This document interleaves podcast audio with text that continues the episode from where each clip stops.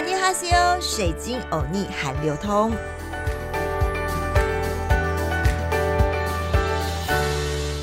阿尼哈西欧，欢迎来到好好听 FM 水晶欧尼韩流通，我是水晶主播 Crystal。在上一集听完了竞争激烈的韩国职场文化以及超高工时之后呢，这一集的 Pockets 要来介绍听起来好美丽的名词“天空之城”。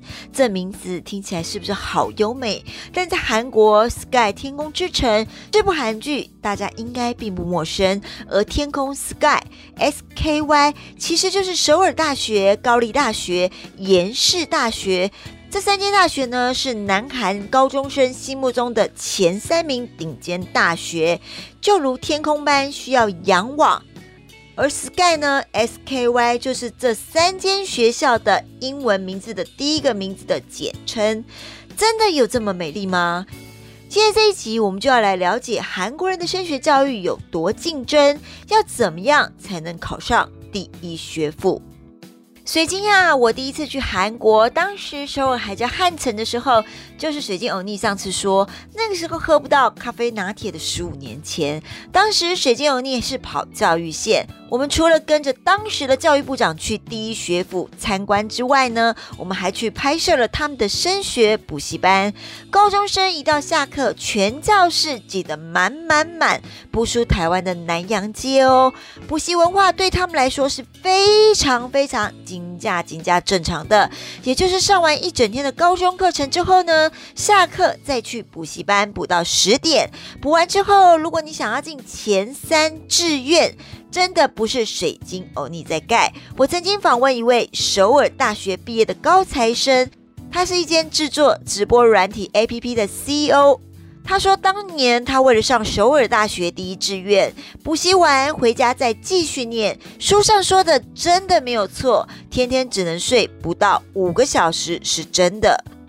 而我每集几乎都会提到的，我在 LINE 工作的韩国好朋友，她是个女生哦。她说自己也是天天只睡四五个小时才考上高丽大学，真的是很累很累。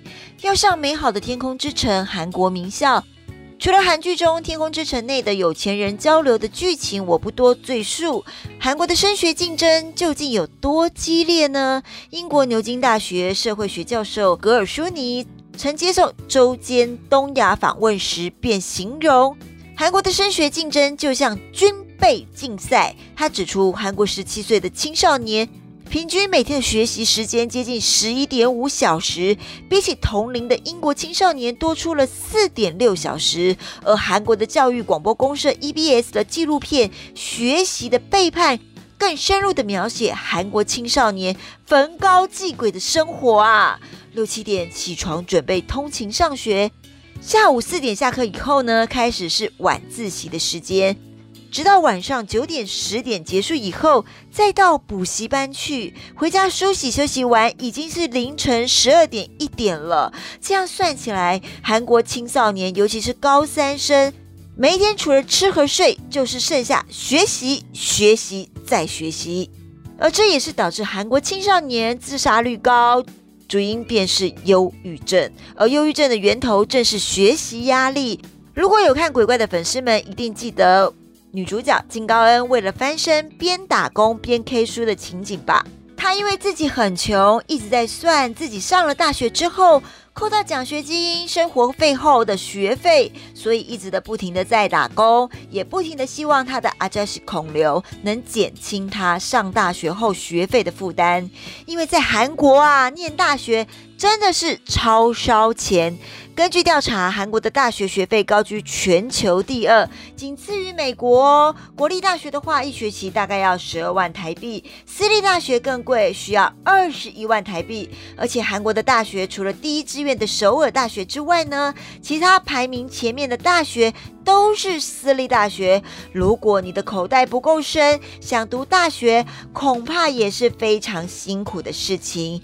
许多家境清寒的学生，往往就会像金高恩演的池恩卓一样，透过申请奖学金之后呢，或者在课余时间进行校外的打工，甚至也有许多人读了几学期之后不堪负荷经济压力，选择休学，将钱赚够之后再复学完成大学的学业。此外，在韩国休学已经是一种常态，所以根本不会有人在意哦。另外，在鬼怪里还记得有一幕吗？陈卓遇到了一个在考试院念书的女鬼朋友，因为念书压力太大，选择了轻生，希望求助他去找他的妈妈来考试院的那一幕吧，都可以看出来韩国的高三生在考大学的压力有多么的大。在韩剧《天空之城》里的江一斌还是个国中生，却已经开始过着每天都要到补习班补习的日子。承受不住读书压力的他，每夜都会趁着休息时间和同学们一起到邻近的便利店偷零食来舒压。身为局外人，我们可能会想，要是不喜欢晚自习或是补习班，那就不要上了吧。像是水晶欧尼自己也是到高三才参加晚自习的啊。但对于韩国的父母和学生而言，他们没有选择。因为根据韩国统计厅的调查，超过七成的韩国学生有接受正规课程以外的补习班和私人教育的学生们，投放大量的时间到私人教育机构上课 K 书，为的就是上名校，未来有更好的工作机会。也正因为如此，当身边所有的同学都在用功，所有的父母都投资巨额把孩子送到补习班，为了不要落后他人呐。学生们呐，只能跟随着主流步伐奔跑着。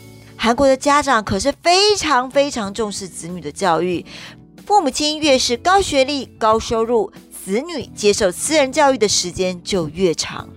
另外啊，韩国有个特殊的现象，那就是大考前的三个月。有些学生会到考试院去那里静心 K 书，你说它像 K 书中心吗？也不像哦。三到五平狭小的空间，有床，再来就是简单的换洗洗手台和书桌、冰箱。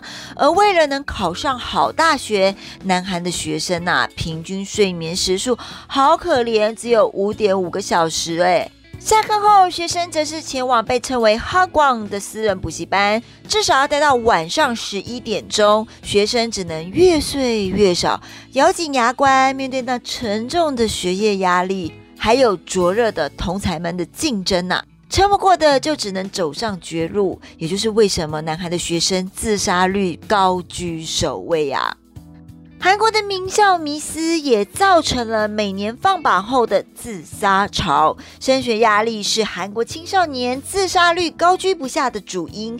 根据韩国政府的资料显示，毕业重考生的比例啊，可是占总考生人数的五分之一耶，有十几万的重考生每天在阴暗狭窄的考试院埋首苦读，只差没有悬梁刺股啊！